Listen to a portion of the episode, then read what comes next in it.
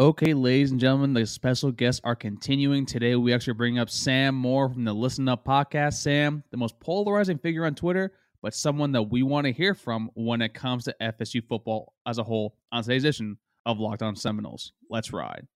You are Locked On Seminoles, your daily podcast on the Florida State Seminoles, part of the Locked On Podcast Network, your team every day.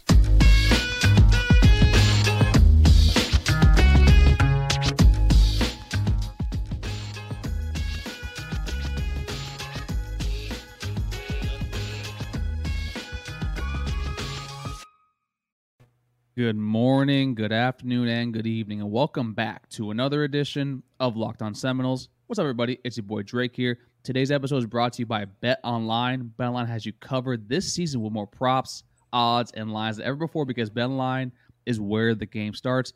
Today, not only do I have Dave in the stream yard, I have Mr. Sam Moore from the Listen Up podcast. Sam, what's going on, my guy? What's going on, Tally? Chilling, man. It's great to have you back on. We had you on here for the State of the FS Union, and I quote to start from there. I asked you last, I think it was back in February, I think when you were on, that what was your, your opinion of last year? And then you started off simply with, it was disappointment. It was embarrassing. I think that was the first four words out of your mouth. So fast forward now to the bye week. Expectations, which I think were a little bit higher. You were one of the people that were on the forefront saying that we should have beat LSU. We did, started off 4-0. I kind of want to ask you, what were your expectations for the year heading into the season, and how have they been met so far?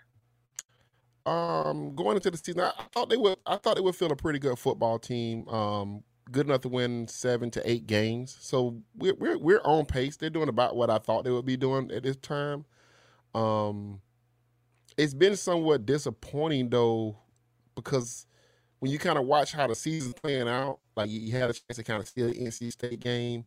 I don't think you really gave yourself a chance against Wake Forest because of some decision-making that went on in that game. But they're on pace, right? And this back half of the schedule, I think they have a chance to really make a lot of noise. So it's going about how I expected for it to go. I thought we would beat LSU. And even though I do think LSU, if we played them today, we probably wouldn't beat LSU. But we caught them at the right time. And guess what? That win counts, and we ain't got to play them again. So that's right. Sam, how do you reconcile – your feelings on how the season's gone when you start 4-0 and it feels like, oh, Florida State might be back, or not back, but like real close. And then you go 0-3. How does that affect your view of how this season's gone? And would you feel differently about where we are right now if you swap that NC State game for, say, Louisville or LSU?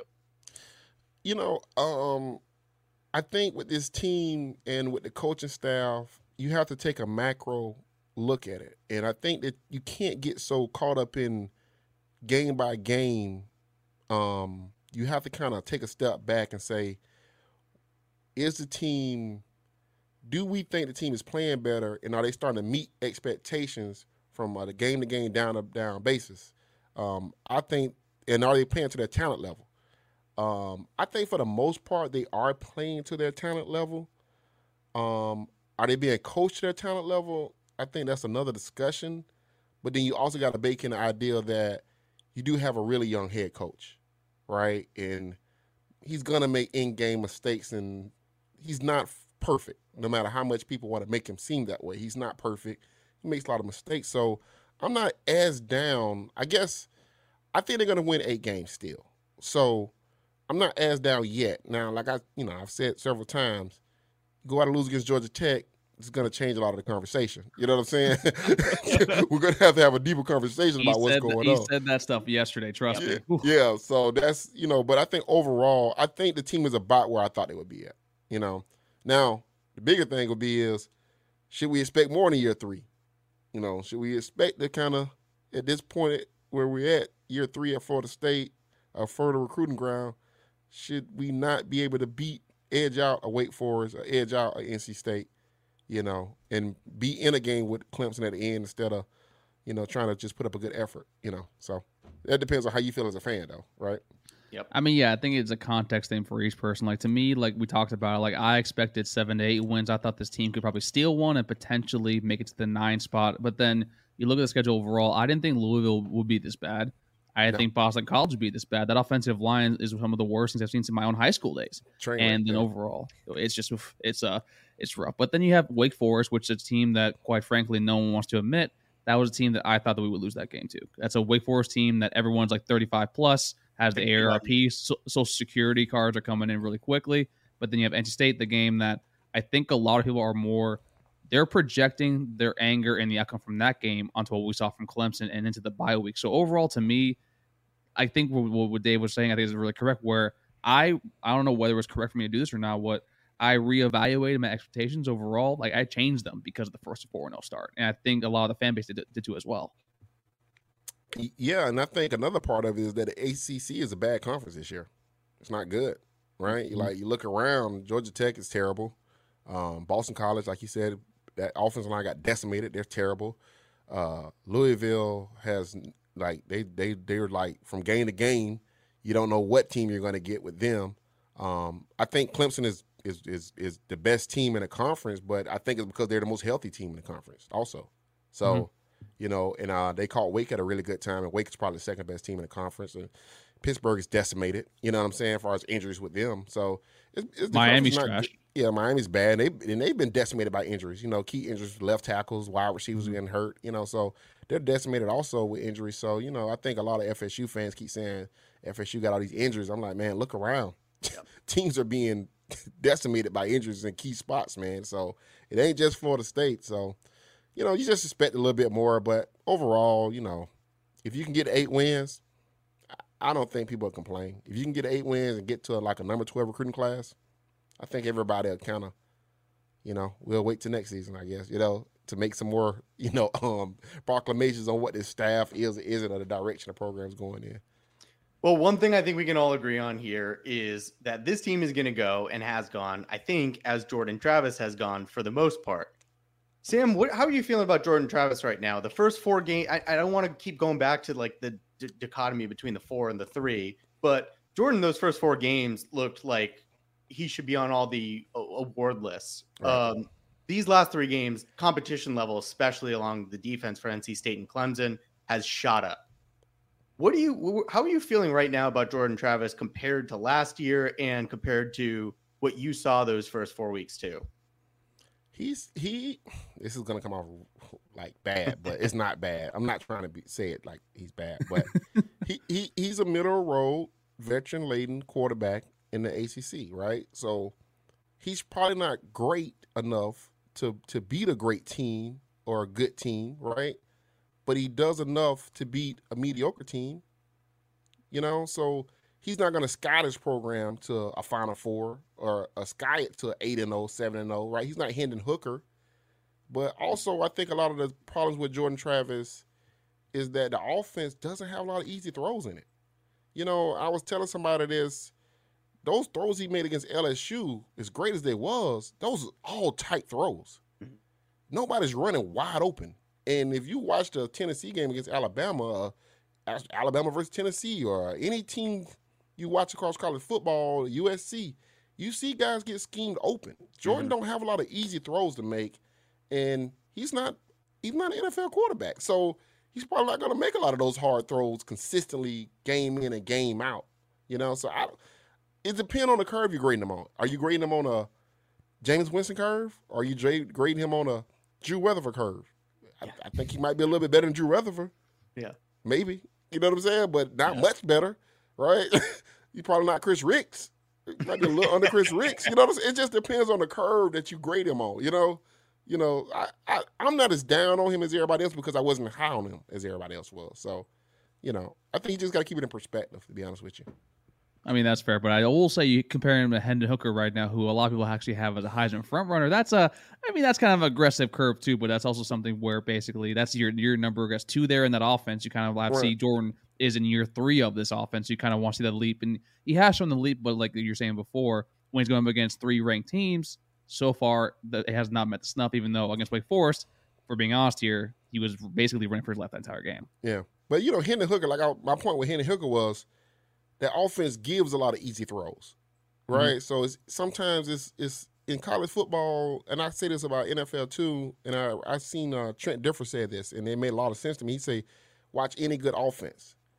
a coordinator should be able to scheme up one guy wide open every quarter, period. If he can't do that, if he can't scheme up a guy wide open every quarter, you got a bad offensive coordinator. And I'm not saying Mike's a bad offensive coordinator, but I'm saying in general, it's not a lot of easy throws in the offense right now for the wide receivers. They do scheme up the tight ends a little bit. Every now and then they scheme up running backs, but the wide receivers is all predicated on one-on-ones constantly. So I'm glad you said that, because my criticism of the offense has always been, why does it look like every team we play always has guys running all over the field? The field looks much bigger for our opponents than it does for us. That has frustrated me too. I'm glad I'm not the only person who sees that. Yeah. It's an optical thing, man, because you don't realize until you're watching other teams. Like, damn, like, that's a guy wide open for a touchdown. That's crazy. There's another guy wide open for a first down. That's crazy. And then you watch us, it's like, Johnny Wilson with an amazing catch. You know what I'm saying? You know, Deuce Spann with an amazing catch. Oh, yeah. Look at that catch by Pokey. Oh my God, these guys are catching all these balls. Like, damn, they don't have a lot of easy. And then if you got to think about it, if you're catching balls like that constantly, you're gonna drop a few. Like you're gonna stop dropping them every now and then because they're so hard to catch. So, you know, it's just one of those things, man. I mean, listen, I mean, that kind of brings away, like, yeah, thinking about it deeply, like, yeah, a lot of them are highly contested catches. Like, I think the touchdown for NC State with Micah Pittman, where he catches, like, on his helmet, the David Tyree kind of thing. And they're difficult. They're really, really difficult. But, Dave, you know what's not super difficult overall, actually, here on Locked On Seminoles? Tell me. It's our friends over at SweatBlock, folks. If you're watching this on YouTube, if you're listening to the audio, as you can tell, I'm a heavier set individual. I'm a big boy. I'm the president of the Tribunal of Thickness, and SweatBlock, I'm an attorney. I wear suits and ties every single day, and I work in South Florida. So you know I'm happy with the cold frontier, but during the summer, your boy is boiling. But folks, head on over to SweatBlock.com today, because SweatBlock was created by a doctor to help with your own excessive sweating. It is doctor-created and doctor-recommended. If you or someone you love is experiencing embarrassing sweat or odor, I don't have the odor, but if you have the odor, try SweatBlock. Save 20% with promo code LOCKEDON, LOCKEDON, at SweatBlock.com. which also, folks, is available on Amazon. All right, Dave, I think you have a question here that you had prepping before the show. Just make sure it's not crab-related, because I know Sam is going through his feels right now when it comes to eating crabs and live crabs. So depressing, dude. Have you seen those crabs? Yep. Oh, yeah. Wow, dude. What is wrong with us? Yeah. We're animals, bro. I got nothing for that. I saw it, and I got nothing. Wow, dude. What I do got for you, though, is, speaking of Twitter, I don't know if it feels the same way to you. Maybe it's just me. I don't think it is. It feels like anytime anybody in this fan base on Twitter says anything remotely negative about the coaching staff, and especially Mike Norvell, it's met with just like shunning them out of the fan base, and their opinion must be invalid because they said anything critical. What is it about Mike Norvell that has made him so beyond reproach to this fan base? It's weird, man, but I think the fan base is sensitive after the Taggart situation, right? And I think it's sensitive after the Jimbo situation. And I think the people that like Mike Norvell, that was applauding the hire, want to be right about the hire, right? They want to be right about it. And I think they shun all negativity towards the hire, where they're starting to lose objectivity when we just talking basic football things. You know what I'm saying? So now you can't even say basic things that you have a problem with, because now you're being negative. And it's the funny retort to me that's always come to me is, well, Sam, he got to get better players. I'm like, well, you know, he get a chance to recruit him every offseason. Your words. Yep. Agreed. You know, so, but I think the fan base is just very sensitive about him, because I think fans don't want to start over. They really want him to be the guy. They want him to be soundly the guy. They don't want to go through a coaching change. And I think a lot of reason why that is because they don't know if we're going to get a better coach. You know, you don't know what you're going to get when you go through coaching changes. You know what I'm saying? And I think that got a lot to do with it too, you know. Sam, I'm just going to ask it then. Is Mike Norvell the guy? And if not, what does he have to do to prove it to you? Okay, I'm going to say this. I'm going to define my terms on this. You know, as somebody that's known, that's tried to fire Mike Norvell at the signing day. Oh, yeah, we know. I was in that space. We were all in that space. Yeah. I did my part, okay? Can he get this program to 9 wins, maybe 10 wins if Clemson continues to slide back to you? I think that's I think that's possible. I really do. I think that's possible. But from what I see from him from a recruiting standpoint, program management standpoint, on-the-field coaching standpoint, I don't think he's ever going to put enough talent on the field that's going to lap six or seven other the top teams in the country. So I don't think you ever win a national championship with Mike Norvell. I don't think, and quite frankly, I don't think you, maybe if you get in the playoffs, but if you get in the playoffs, I think you'll get embarrassed. Because I think it's a lot missing there, man. I think the defensive approach, you know, I don't like that approach, right? And that and people are acting like this is some newfound phenomenon. Well, Fuller wasn't great at Memphis. All those games was in the 40s and the 50s, you know? He wasn't good at Memphis.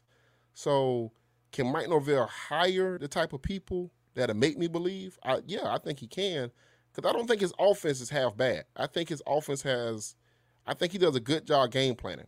Is it ever going to be an explosive – how wire at throwing the football? Probably not. It's going to be all based in the run game. And you can win like that, right? We watched Georgia win like that. So you can do it.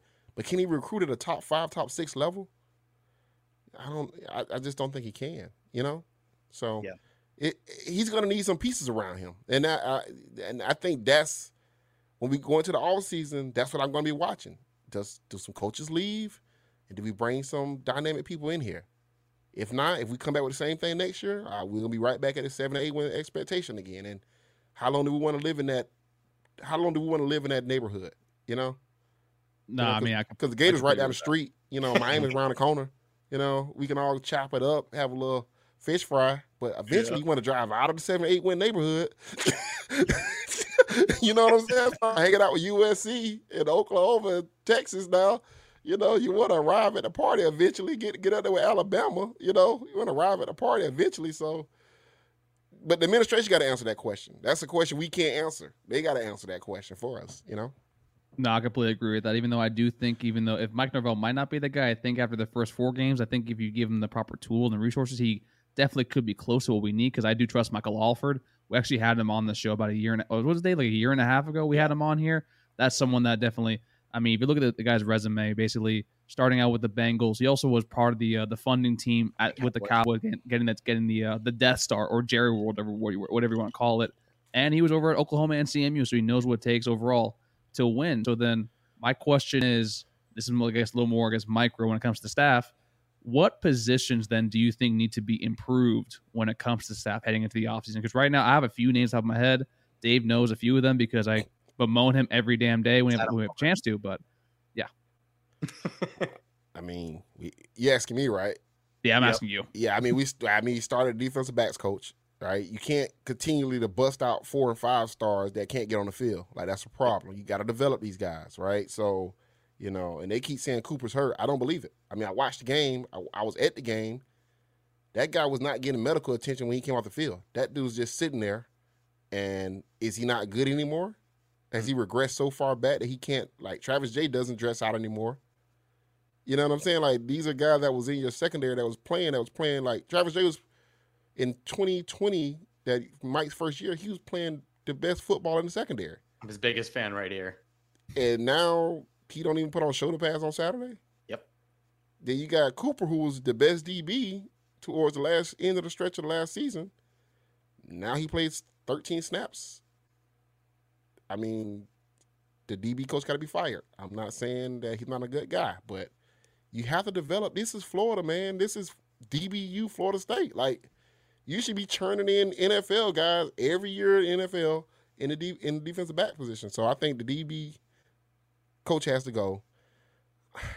The Fuller thing is tricky for me, man, because we're not losing games with Adam Fuller, and I hate to say that right now. I know it's tricky because. How can the offensive coordinator, the head coach who runs the offense, fire the guy that's his side of the ball is actually more productive than your side of the ball? Yeah, that's a good point. You know what I'm saying? Like, that's tricky. Like, how do you bring me in the offense and be like, hey, you like, if I'm Mike like, hey, Adam, we got a problem. I know we do. What's up with your offense? Like, you know what I'm saying? Yeah. Thanks for keeping us on the field for 40 minutes. Yeah. Yeah. You know, Jordan Travis don't have to fumble when you take a sack. He can just take a sack and fall down. It's okay. You don't have to fumble. You know what I'm saying? So your special teams don't have to give up a 70-yard run out of the half. You know what I'm saying? So it's tough. But I do think if I'm Mike, you got to take a step back and look at this stuff and say, man, I need more production, recruiting, and on-field coaching. Where can I legitimately go get a better on-field coach and a better recruiter? What position can I get it in? And if he say that I can do that at defensive back, which that's the easiest place to do it at. Linebacker, if you can do it there. Tight ends coach, if you can do it there. I mean, I think the running back coach is a good coach. I think David Johnson is a really good coach. But he ain't worth a damn recruiting. You know what I'm saying? Like, is the running backs just scheme-based? Can you just plug and play anybody in here? Because if you can, go get me a running back coach that can recruit 10 other positions and be dynamic at doing it. You know what I'm saying? Mm-hmm. So he got to take a step back and look at that. And it can't be about, I don't want to bring in competition, bring in guys that's not going to be loyal. He got to find some killers, man. He got to get some killers in here because he got to flip the roster. The roster's not flipped. Yep. You keep bringing in 12 transfers and they're starting. You know, yeah, that's a problem. That's the truth. And so if we go back into next, so if we head into next year and the staff's the same, you're disappointed right off the bat heading into the year. Yeah, I mean we'll pretty much have the same expectations, 7-8 wins, and then you start asking yourself, is this just where we reside at? And that's a bigger problem to me. That's a big problem. Yeah, I can agree with that because I definitely do think that there needs to be some improvement to the staff because I think overall, like you're right with Adam Fuller, I think primarily he's been the better coordinator, the coach's side of the ball overall for the season, but also like primarily I don't think he's going to be here past this year because one, his contract is up in December, but also I wouldn't be surprised if you see him being a head coach at some small group of five school out there somewhere. That'd be awesome. And that would be great for him too. No, I mean, also if we're keeping it honest too, like I wouldn't be surprised if we see, you know, some people on the offense side of the ball, mainly Chris Thompson, probably, you know, he's older, maybe, you know, going off somewhere else. Memphis is probably going to fire Ryan Silverfeld. He was one of your top recruiters. He was someone you wanted to bring in originally, pairing up with Alex Atkins. So to me, I think it's more that Mike needs to improve his staff probably heading into next year because you know, Chris Marv left, took the Virginia Tech defensive coordinator job. You promoted Randy Shannon from within. Randy Shannon, I think, is a little better with probably, you know, connecting with the kids and then developing the linebacking core. But also Randy was primarily hired specifically for his recruiting prowess in South Florida, which right now hasn't paid much dividends. And your one linebacking commit is from California, which is weird. Which is weird, but hey, I'll take the kid. It looks like Riggins from Friday Night Lights. I will take it in a heartbeat. So he plays like Riggins. Yeah, hopefully. So overall, then from year one to year three, I'm always afraid of Cali guys. For the record, defensive Cali guys, I'm always a little hesitant. Wasn't Jalen Ramsey from out there? No, he's from Tennessee. No, he's from Tennessee. He's from Brentwood. Okay. Woodby was from Cali. Woodby, that's what I was thinking. Woodby was from Cali. Yeah. So you're right then. I'm a little. Hey, there's no Jaden Woodby slander on here. All right, I like Woodby. Great kid. I like Woodby. But you know. All right, and on that note, you know what? Let's go back to actually something that probably we all can talk about right now. And Dave, you know what that is? I do. Read it to me. It's not Fade Dave Day, but it is our friends over at BetOnline. BetOnline is the #1 source for betting football and the start of the new basketball season. But since Sam is on here, for those who don't know, following his Twitter, which you probably do overall at FSU Twitter, Sam is a big Jaguars fan. As of right now, the Jacksonville Jaguars are actually favored at home against the Giants by -3 points. Sam, please let the folks know why they should or should not back your Jacksonville Jaguars and the GOAT T-Law. Man, why do you do this to me? I come on this podcast in good faith. I come on this podcast as a nice guy, humble. You know what I'm saying? You got to make me talk about the Jaguars. That's what we're doing. Oh, I'm going to ask you another one in the next break, so yeah. Actually, I'm going to take the Jaguars to beat the Giants because we got to win a game eventually. Trevor Lawrence threw for 165 yards last week, and Jags Twitter is all up in an uproar. They're so happy and proud of him, which is very weird to me. But I do think he'll throw for more yards this week. I think our defense is pretty good, and Giants don't have great wide receivers. So I think Jaguars are right to be favored in this game. Pretty sure it's at home. That doesn't matter because half of us only go to the game. So, I think Jaguars win this game. All right, so folks, by 4 points. All right, so folks, take the Jaguars to cover against the New York Football Giants and the resurging Daniel Jones. Candace, I know you're listening right now. I will let Sam know that you are disagreeing with this pick. But folks, I'm going over to BetOnline today. Use promo code Locked On. That's LOCKEDON. You'll get a 100% welcome bonus on your first deposit at BetOnline, where the game starts. All right, we're at the end here. This is where we get more to the personal side of things. But Dave, do you have any last football questions, maybe expectations heading into the rest of the season? Like, what do you want to ask Sam before we get to the personal questions? I want to give both of you a trivia question, actually. Do you know who our second highest graded DB is in coverage this year? Ronaldo Green. Craig? I am going to say, is it Jarrian Jones? It's Jarrian Jones. Amazing. It is amazing. That's all I have to say. Wow. All right, well, then before we get into personal stuff, then, Sam, we have 5 games left for the season. We have the bye week this week, obviously. Then we got Georgia Tech, Miami, Syracuse, the Ragin' Cajuns, and then the Florida Gators. How do you expect the rest of the season to play out, and what do you need to see from this team for the last 5 games? This is what I think is going to happen. I think we're going to beat Georgia Tech. Better. And I do think we're going to lose against Miami. I don't know. I know everybody's saying, Sam, that's the craziest thing of all time. It's no way. Miami's trash. They look trash. They're trash. I'm a Florida State fan. What is wrong with you? But Miami's starting to get healthy. And I think they found something, that kid, Kobe Young, the wide receiver they had. And I think they're going to get the other wide receiver back in the next week or two, I think. Yeah, Restrepo should be back probably in 2 weeks. Should be back in 2 weeks. And I think they're going to get their offensive tackle back, Nelson back. So I think they're going to get healthy right at the right time to play us, and they're going to have just enough fuel in the fire to give us a crazy game. And I think that we're going to actually lose against Miami. I think we actually lose against Syracuse. I think we do beat Florida. So I think we go, what is that, 4? Oh, that's a 7-win season. 3-2. And I think we play a bowl game, and I think we win the bowl game, and I think they get us to 8. That's what I think is going to happen.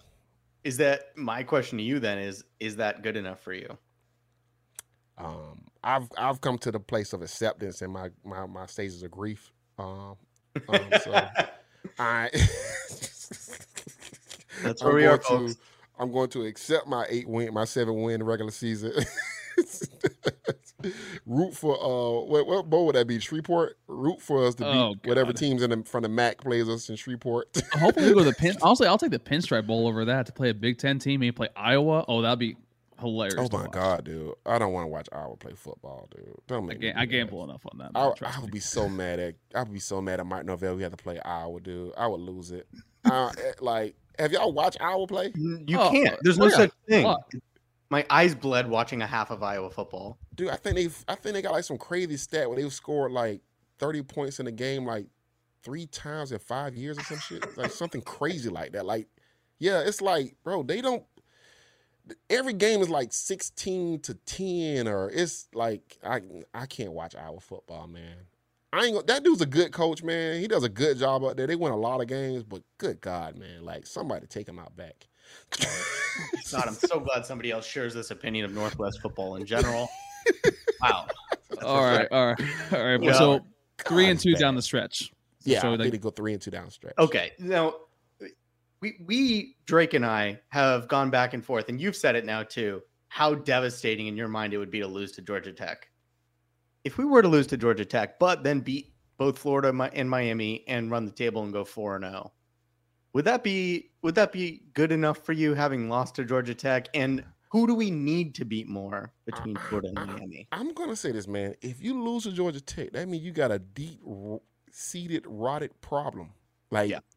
You know what I'm saying? Like, if you lose to Georgia Tech, then that means all bets are off, right? Every game is losable at that point. So that would be a huge concern to me if you lose against Georgia Tech. He needs to beat Florida and Miami, in my opinion, if he loses against Georgia Tech. But if you lose against Georgia Tech, I'm personally going to put you at 6-6 to finish the season. Like, I'm going to be like, okay, they got 2 more wins in them. That's it. But I can't, man. I mean, none of us are saying we're going to lose Georgia Tech. Yeah, Georgia Tech, right. Like, folks for listening, this is Dave, yeah. You know, being Doomsday Dave. He likes doing this. But that is a break glass. Like, get on the red phone if they lose against Georgia Tech. Like, cause that's a deep problem you got. That means something awful's happened. Really awful. But I don't think they'll lose against Georgia Tech. I think they'll beat Georgia Tech. Like I said, you know, I think Miami's getting healthy at the right time to play you. That's why I'm kind of picking Miami. And I think you're going to beat Florida because I do think, I don't know, man. The Florida game will be tricky too because I think Anthony Richardson is starting to find himself. It's taking him some time, but he plays good against soft coverage. Like if you just give him like easy five-yard throws, he can do that all day. You know, so is the defense going to shift and change a little bit and get more aggressive? Because if it's not aggressive against Florida, that's going to be another problem because they can run the ball at A-gap too with ETN. So I will say, though, against NC State, we did play a lot more of an aggressive defense when it came to our corners, especially because we knew the wide receivers for NC State. Mm-hmm. There's no one really there ever since, I think, was it Emezi who left last year. And then you see actually overall with Florida, their wide receivers, I mean, there's no one I'm really scared. I know Justin Shorter is good for 165-yard touchdown per game. But other than that, and Ricky Peels was it? Ricky? What, the shifty white guy in the slot? Ricky Pearsall? You know, hey. Shifty white guys on the slot, bro. Don't be disrespectful. I mean, yeah. Brendan's. You're right. Florida had two. Bro. Clemson had two with them. That's right. Tom Brady made a career on it. Hey, remember the guy at NC State at North Carolina a few years ago in the gym? Jimbo. Yeah, there. Yeah. Also Thayer Thomas. Switzer. Oh my God. Yeah. Barrios. Remember Barrios? Yeah. I think Barrios is Cuban though, right? Oh, I mean, listen, bro. I don't know either, but listen. Sam, before we let you go, we always ask this of all of our guests. Florida or Miami, which one of them is a team that you love to see lose more to us? Because for me, it's Florida. I can't stand that school with every fiber of my being. Dave is like in between, but he's also a little bit Florida. Max is just diabolically can't stand Miami. So for yourself, which one of the two is the one you kind of leer at a little bit more? I live in Jacksonville, so it's definitely Florida. I do hate Florida fans with everything in my being. Like, I couldn't date a woman that was a Florida fan. Like, I just couldn't. Like, yeah, it's serious with me in Florida. Like, I can't. My stepdad was a Bull Gator. Like, loved the Gators. So it always got rowdy around November. It always got rowdy around that time with us. You know what I'm saying? We took the year of bragging rights very seriously. I can't stand the Florida Gators, man. Miami, I almost respect Miami more. Because we play Miami, the kids, it's kind of, I don't know, it just feel like it's like brothers fighting each other. Florida, I don't know, man. I don't like them peoples. I don't like them peoples at all. I don't like them. Something about Sam, if you were born the year Miami last won their national championship, you can legally drink now. I can't lose to Miami. They haven't been relevant in most people's lifetime. Right. Attention to college football or go to college. So I can't lose to Drake, that's where I've settled. I'm saying it right now. I cannot lose to Miami. I can't do it. At least Florida's won something in the last 15 years. Yeah, that's true. I mean, I don't know. It's tough, man, with Florida, man, because to me, Florida's always the bigger obstacle as far as they got the recruiting budget. They got all the money over there. They're in the SEC. And it's like beating them is always like a bigger feather in your cap when you beat them. You know what I'm saying? It's not like you beat up on poor Miami. Broke Miami. You know, you beat up on Florida, it's like you beat up on this big SEC team. You know what I'm saying? So I always – and Spurrier just made it – he made the rivalry so fun back in the 90s, man. That's when I started watching football. So, you know, that's just how it goes. No, I mean, I completely agree with that. Florida, to me, just it's – you're right. It's the people because it just means more to them and it means more to me when we kick their ass, in my personal opinion. Yeah. Even though Miami, like, congratulations that you paid $81 million for one Power 5 win so far in the season. But, listen, that's neither here nor there. Sam, as always, it's a pleasure having you on. Please let the folks know where they can follow you and follow all your work. Oh, man, make sure y'all follow me on Twitter @MoreLife1, or you can follow my Listen Up page @ListenUp. It's @ListenUpPod1 instead of the – I forgot what the other bottom backslash is. Anyway, and follow me on YouTube, man. Listen Up Podcast. All right, perfect. Folks, please listen. You know, please follow all of his podcasts, his Twitter. It's a hilarious time. Sometimes I'll see tweets. You're like, you know, I'm just gonna, you know, scroll past it. But sometimes he's got some golden nuggets, you know, all on the timeline. Before I get off though, man. Seriously, people, boil your crabs. Don't be Jeffrey Dahmer crabs, okay? Just heat some water, put the crabs in the water. That's all I got to say, man. That has really disturbed me today. I'm not in a good place. For Drake Dave, and new animal rights activist Sam Moore. This was Locked On Seminoles podcast. We'll see y'all next time, and take care, everybody. And the bye week.